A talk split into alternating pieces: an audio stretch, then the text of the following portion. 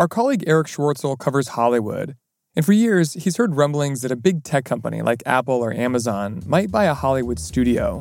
It's inspired a lot of speculation, a lot of conversations at cocktail parties, a lot of fan fiction among investors. And last week, that fiction became reality. Amazon is spending $8.4 billion to acquire MGM. Now, MGM is the studio that really came to encapsulate Hollywood. And this is the one with the lion in the logo, right? It is with the lion's roar. I mean, this is a storied studio, and it is now going to be absorbed into the Amazon monolith. After years of building up its streaming service, Amazon is now the first major tech company to buy a Hollywood studio. Got the wind in my hair, I'm driving to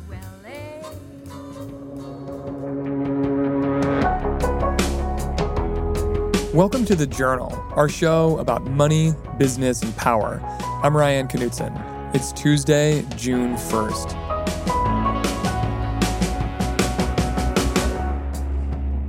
Coming up on the show, why Amazon is buying MGM and what it means for the streaming wars.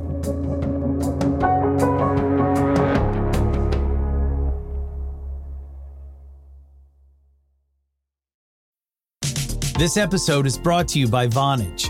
With Vonage Video API, your developers can easily create custom video experiences tailored to your business. Enhance every conversation with live video, whether it's delivering faster tech support, improving customer service, or enabling interactive meetings and events. Unlock the true video potential of your business. Discover how at Vonage.com.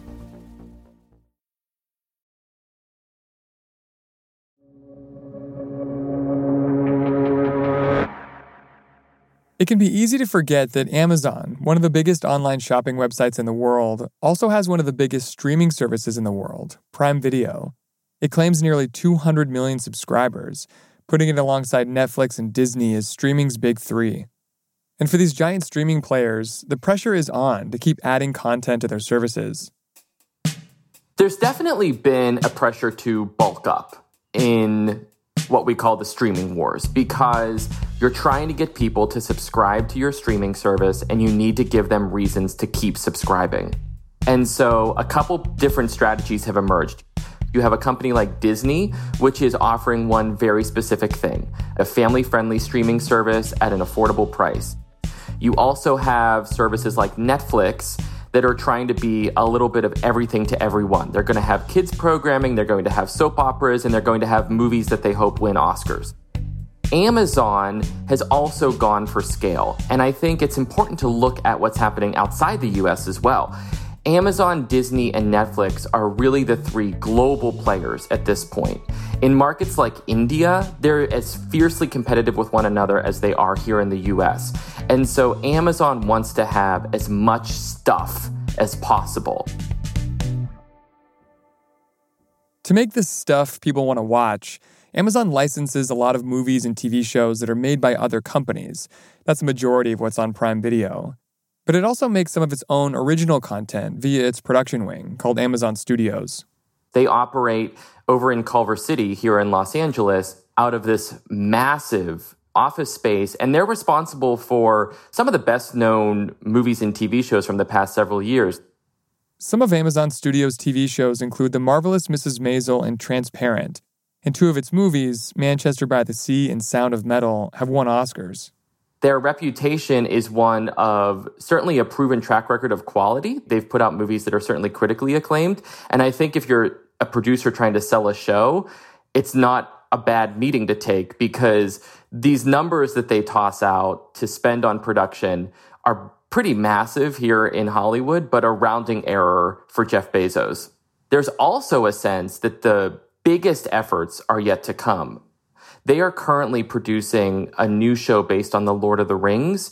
And its first season is estimated to cost nearly $500 million to produce. They're in New Zealand right now filming this movie. And this is considered probably their biggest effort yet to have and find their own Game of Thrones. But Amazon decided that it'll need more than its own Game of Thrones to compete with Netflix and Disney, which each spend billions of dollars a year creating their own original programming. And one of the best ways to make original programming, ironically, is to do it using remakes, like Disney does with Star Wars and Marvel Comics.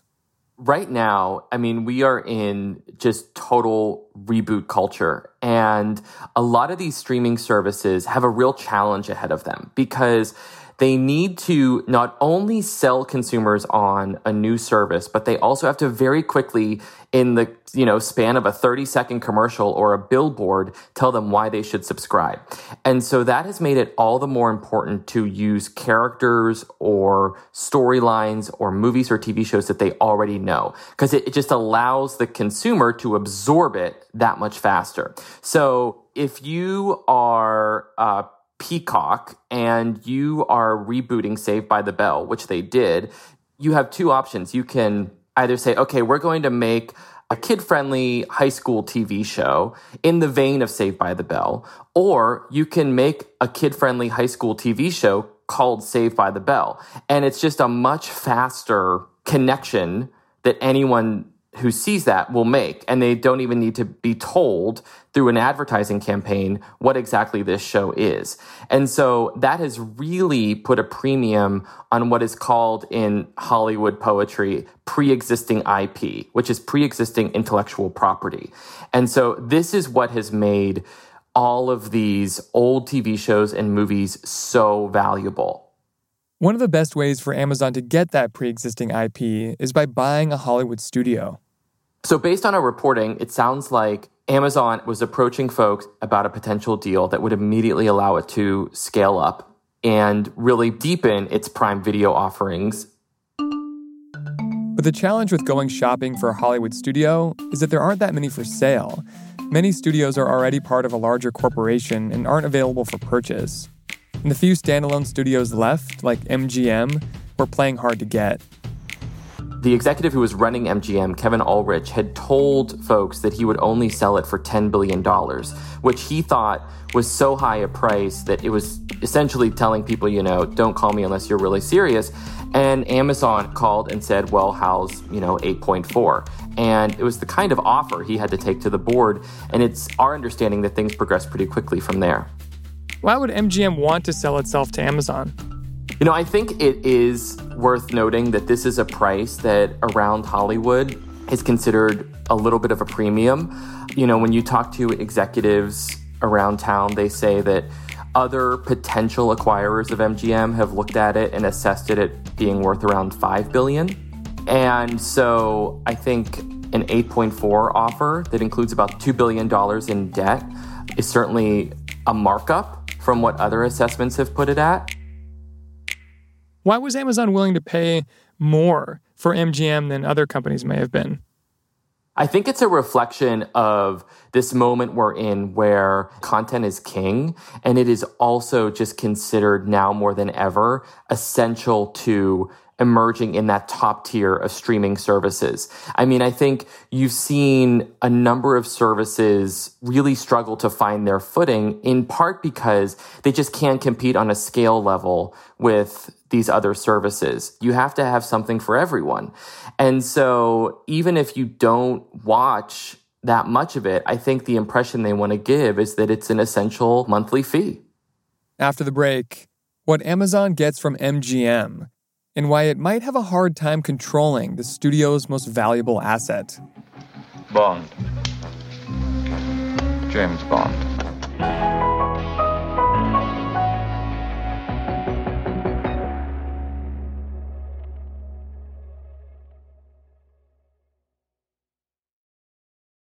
This episode is brought to you by Mercury. There's an art to making the complex feel simple. Everything should be in sync so that even the smallest part serves a bigger purpose. Simplicity can transform your business operations. That's why Mercury powers your financial workflows from the bank account, giving ambitious companies like yours the precision, control, and focus they need to perform at their best. Apply in minutes at Mercury.com. This episode is brought to you by Indeed. We're driven by the search for better, but when it comes to hiring, the best way to search for a candidate isn't to search at all. Don't search, match with Indeed. Use Indeed for scheduling, screening, and messaging so you can connect with candidates faster. listeners of this show will get a $75 sponsored job credit to get your jobs more visibility at Indeed.com slash journal. Terms and conditions apply.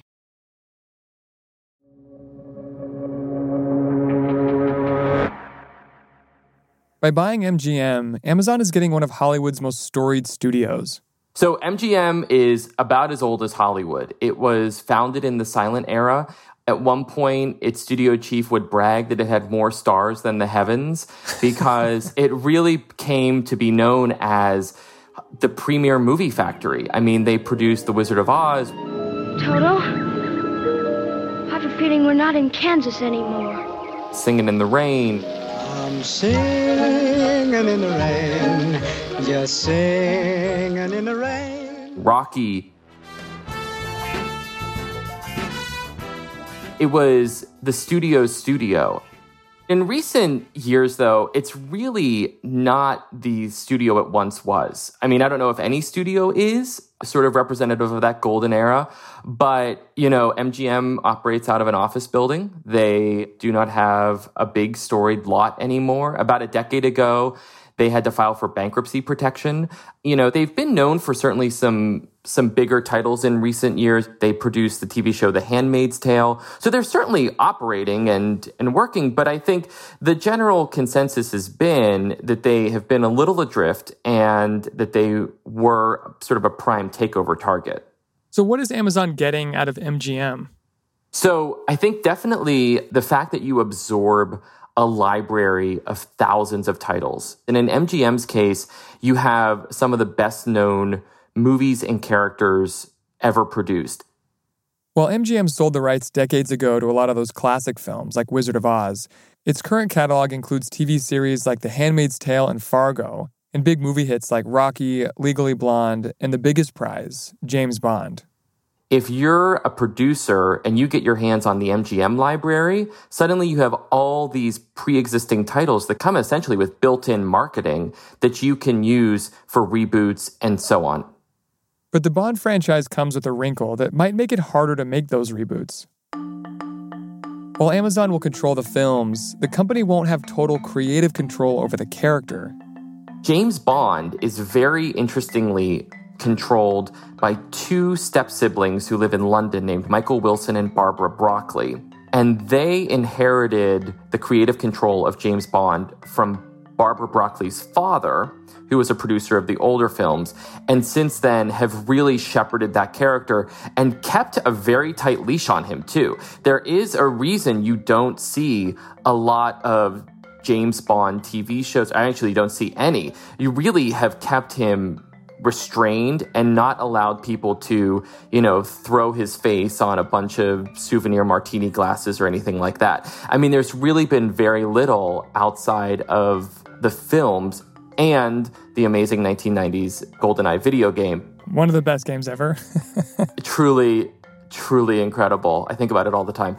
Um, but there's really been very little exploitation, you could say, of the James Bond character. And so when Amazon bought MGM, a big looming question was are they going to get their hands on Bond? I did some reporting on this, and it turns out Bond is probably going to stay under the creative control of Michael Wilson and Barbara Broccoli. And that most likely means that they will stay the course on releasing the movies and being very strategic and very discerning when it comes to how this character is used. It sounds like one of the most valuable assets that Amazon is getting in this deal, they're not really going to be able to control in the way that they may want to. Doesn't sound like it, but the fact that James Bond films will come up as an option to view whenever you're scrolling through Prime Video, that counts for something too. Because as we were saying earlier, I mean, no one needs to be introduced to James Bond. So it immediately turns the service into a more premium offering. So there's been talk of tech companies buying a Hollywood studio for a while. Why do you think it's actually happening now? I think it's happening now because we are looking ahead at a summer of some real potential mega deals, all based around this idea that the streaming wars are going to be fought in the next couple years and there will only be a few winners and you have to bulk up fast if you want to compete in that space. So Amazon I think is sort of the the biggest player yet in this new wave we're going to see of consolidation and a real focus on trying to essentially grab as much land as you can. What does this deal between Amazon and MGM say about the future of Hollywood and the future of movie studios as a business? You know, I think the deal has inspired some wistfulness out here because I think you can't ignore the symbolism of MGM, a studio as iconically tied to the golden era of movie making, being absorbed by a company that is the biggest, in some cases, richest company in the world that really is using this entertainment as a way to sell shipping subscriptions. I think the romantics here in Los Angeles find it as much a symbol as anything of how Hollywood's theatrical days, its days of the big screen and the mega movie stars and the larger than life personalities is really being steadily absorbed into a business that is much more tied to subscriptions that keep you inside and at home.